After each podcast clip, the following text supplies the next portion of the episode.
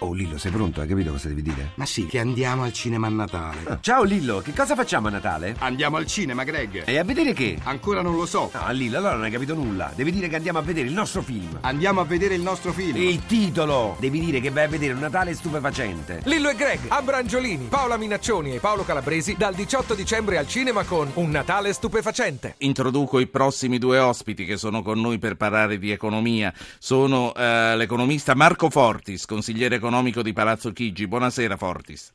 Buonasera. E saluto Roberto Sommella, giornalista Europa. Buonasera anche a te Sommella. Buonasera, buonasera agli ascoltatori. Io chiedo a entrambi di ascoltare insieme i titoli dei prossimi tre telegiornali che abbiamo in programma, che sono Sky TG24, il TG5 e Al Jazeera. L'omicidio di Carlasco tra poco, la sentenza d'appello bis, l'unico imputato è Alberto Stasi, il fidanzato di Chiara Poggi. Scambio di prigionieri svolta nei rapporti tra Stati Uniti e Cuba, la Casa Bianca parla di passi storici per un nuovo corso. Il Pakistan piange i bambini assassinati mentre i talebani rivendicano l'attentato e diffondono le immagini del comando. Confindustria vede la ripresa nel 2015 e fa i conti della corruzione ci ha fatto perdere 300 miliardi in 20 anni. Naturalmente i titoli di questa edizione, come avrete capito, di Sky TG24 erano antecedenti di qualche minuto all'uscita della, della, sentenza per Stasi che è stato condannato a 16 anni nel secondo eh, processo d'appello. Sentiamo TG5. Alta tensione tra Italia e India dopo il rifiuto di Nuova Delhi di far rientrare Girone e il no al prolungamento delle cure in Italia per la torre. Il ministro Pinotti, lui resta qui. Gentiloni richiama l'ambasciatore, ora un arbitrato internazionale. E Forza Italia, governo imperdonabile, critiche da 5 Stelle e Lega. Alberto Stasi, condannato a 16 anni di carcere nel processo d'appello bis per il delitto di Garlasco, esclusa l'aggravante della crudeltà. Il verdetto dopo due assoluzioni consecutive. La madre dichiara Poggi, siamo soddisfatti, non abbiamo mai mollato. Legge elettorale, scontro sui tempi, il Premier ai senatori del PD, Italicum prima del Colle. Si va avanti comunque anche da soli. Alto là di Forza Italia, niente forzature, ma prima scegliamo il Presidente. Dal TG5 passiamo a Doha, sentiamo Al Jazeera. This is Al Jazeera.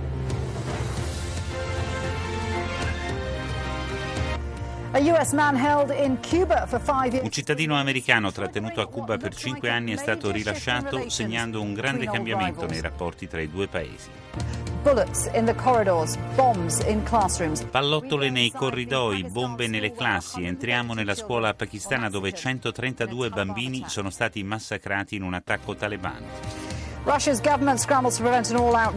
Mosse disperate del governo russo per fermare il tracollo del rublo, i cittadini vanno nei negozi per una corsa all'acquisto. Caccia grossa per Ebola in Sierra Leone, bussando porta a porta in cerca dei casi nascosti.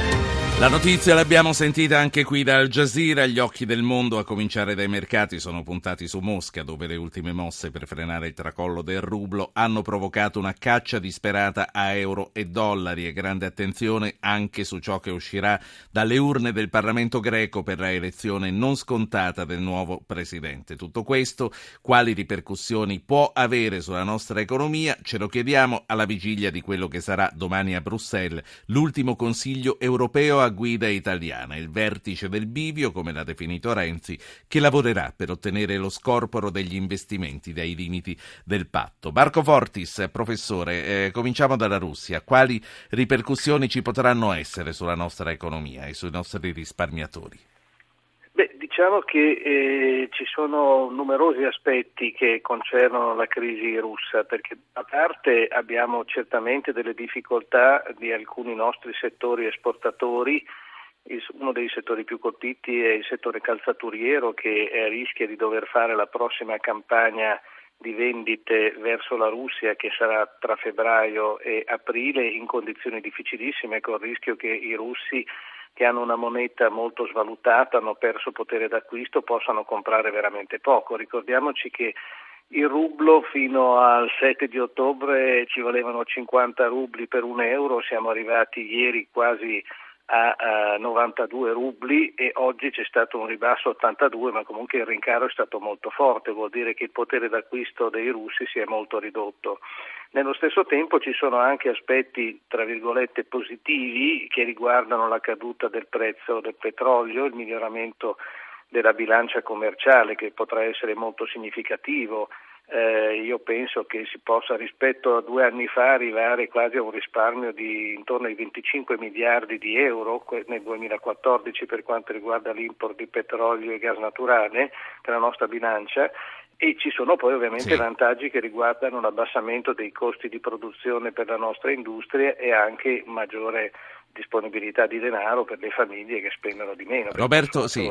Roberto Sommella, prima di dare la parola a un ascoltatore che è Gennaro, che ama da Brindisi, e lo saluto. Roberto Sommella, eh, come nasce questo, questo terremoto russo? Da dove viene? Ma il terremoto russo paga anche lo scotto della decisione dell'OPEC, del cartello dei petrolieri sauditi, di mantenere inalterata la produzione di greggio nonostante il calo della domanda.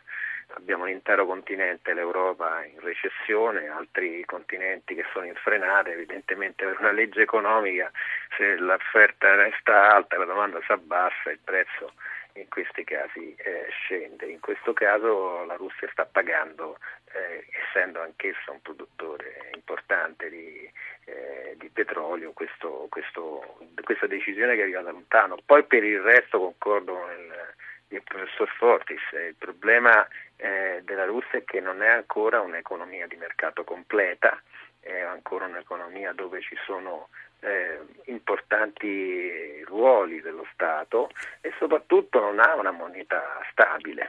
Arrivo a dire che sarebbe meglio che adottassero l'euro, perché la, una moneta che ha queste oscillazioni spaventose non può essere la moneta di riferimento di un paese così importante, di una potenza nucleare come la Russia. Sì. Sentiamo, sentiamo Gennaro e Rosanna e poi riprendiamo anche sulle altre questioni che abbiamo messo sul tavolo. Gennaro, Brindisi, buonasera. Buonasera a lei, ai suoi ospiti e agli ascoltatori.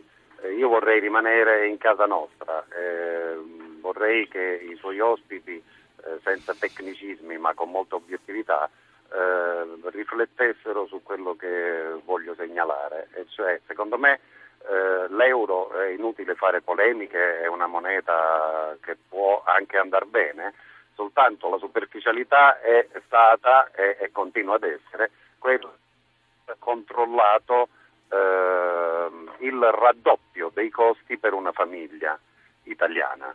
Eh, questo eh, ha lasciato gli stipendi della Sì. moltitudine di, di dipendenti eh, al- eh, alla stessa stregua di quello che era in lire, con però dei costi. Sì, sì, no, no, le, le- conosciamo queste cose, gli effetti del, del- dell'1 a 2 del 2002 ce li ricordiamo perfetto, bene. L'altra però cosa che non vuole proporre ai nostri, ai nostri ospiti?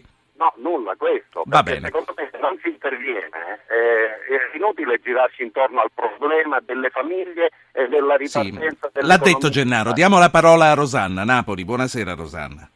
Bene, allora io so- concordo con eh, il signor Gennaro innanzitutto, sì è vero questo. Allora, la mia domanda è rimanere in casa ma anche eh, di un, paese che ha necessità comunque di guardarsi intorno e quindi lo scenario italiano deve ben rafforzarsi per poi poter competere eh, a livello internazionale. E vorrei chiedere appunto eh, al consigliere Fortis eh, come mai si pensa di impegnarsi così eh, diciamo sul medio termine, più o meno un periodo di dieci anni per eventuali Olimpiadi, piuttosto che fare un bello sforzo comune di tutto il Paese per modernizzarlo e, e quindi dotarlo di infrastrutture sia materiali che immateriali che noi aspettiamo da, da anni. Mi occupo di economia sostenibile e, e devo dire che eh, proprio le infrastrutture immateriali sono quelle che eh, danno problemi Sì. e ovviamente con questo va anche uno sforzo eh, comune eh, sia a livello locale che nazionale per rendere tutti i contesti eh, italiani Grazie, in Italia, signora quindi non solo il sud ma anche gli altri, eh, assolutamente competitivi. Grazie, Quindi signora messi in Rosanna. E eh, concludiamo questa terna di ascoltatori e poi riprendiamo il discorso con i nostri ospiti dando la parola a Donato di Potenza. Buonasera Donato. Sì, buonasera dottor Po. Senta, io volevo chiedere una cosa sul fatto del prezzo del petrolio in rapporto con il gasolio.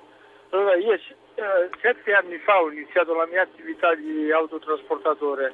Il barile costava 80-90 euro circa al, eh, al barile, cioè il, Sì. esatto, 80-90 euro il barile. Il gasolio costava intorno alle 90 centesimi. Adesso dico questo, il, gasol- il petrolio oggi costa meno di quanto costava sette anni fa. Per quale motivo paghiamo il gasolio il doppio di quanto costava allora? È inutile eh, sentire le solite risposte che, cioè che dicono sempre che quando il eh, petrolio è stato comprato prima, che il prezzo Sì. aumentasse, è, è sempre le solite storie bla bla bla. La risposta è che adesso quando il, il barile risalirà, il prezzo del barile risalirà, il gasolio avrà di nuovo un'impennata che andrà a finire più di quanto costava qualche anno fa, Certo. qualche mese fa. Quindi lei si è- ha fatto la domanda, si è dato la risposta, siamo tutti a posto. Buonasera Donato. Allora, ehm, professor Fortis e poi Roberto Sommella. Eh, Donato mica ci ha torto, si è, dato- si è fatto la domanda e si è dato la risposta, però lo pensiamo in tanti questo.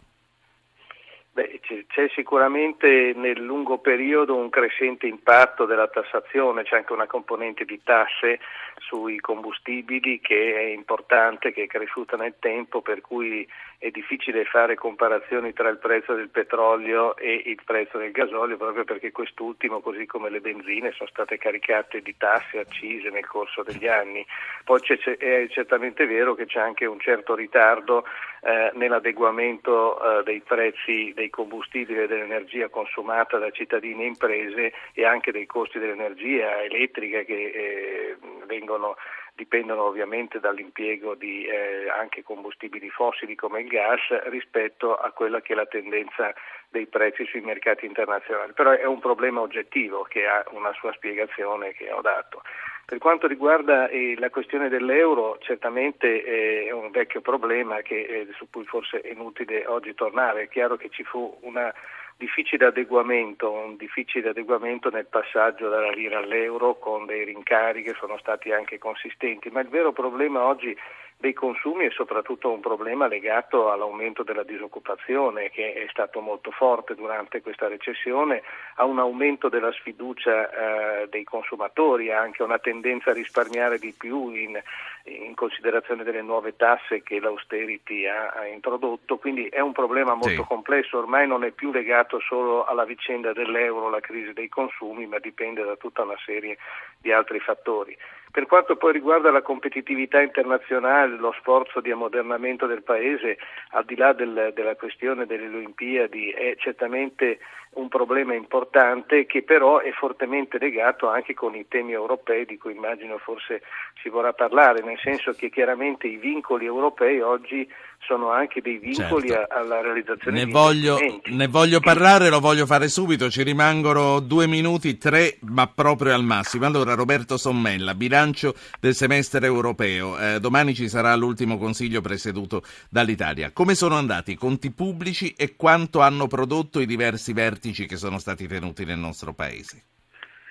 Dunque, ehm, rispondo anch'io con un flash a Gennaro. Eh, sicuramente è difficile tornare indietro, è come rimettere il dentifricio nel tubetto, visto che chiedeva eh, di non parlare in, in economichese, però certo ci sono state delle speculazioni nel passaggio dalla lira all'euro, non c'è dubbio, e le paghiamo e le pagano le fasce deboli. Per quanto riguarda i vertici europei mi sono esercitato in un piccolo calcolo e mh, è giusto sapere che in questo semestre, non per gli italiani, ci sono stati 242 vertici, quindi in- nell'arco di 184 giorni ci sono state quasi una riunione e mezza su mh, i più disparati argomenti.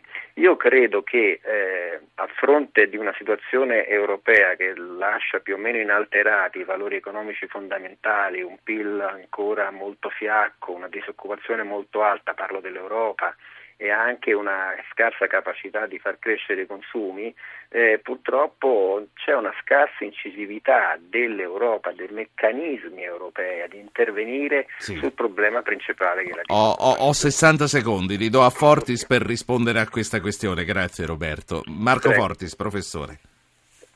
Sicuramente questo 2014 è stato comunque un anno che sarà un po' uno spartiacque tra il passato e il futuro dell'Europa, nel senso che è stato posto anche grazie al contributo del governo italiano in maniera decisiva il problema della crescita. Il problema della crescita è al centro del vertice domani, ma sarà anche al centro delle eh, diciamo di quelle che sono le modifiche, gli studi che si pensano di fare di modifiche dello stesso fiscal compass su cui si sta preparando un documento da parte della Commissione e quindi è un tema veramente centrale. Anche il piano Juncker è una cosa importante, anche se per ora molto ambizioso e poco concreto e quindi ci aspettiamo una, un 2015 che ponga finalmente il problema della crescita al centro della strategia europea. Grazie, eh, grazie professore. Marco Fortis, economista, consigliere economico di Palazzo Chigi.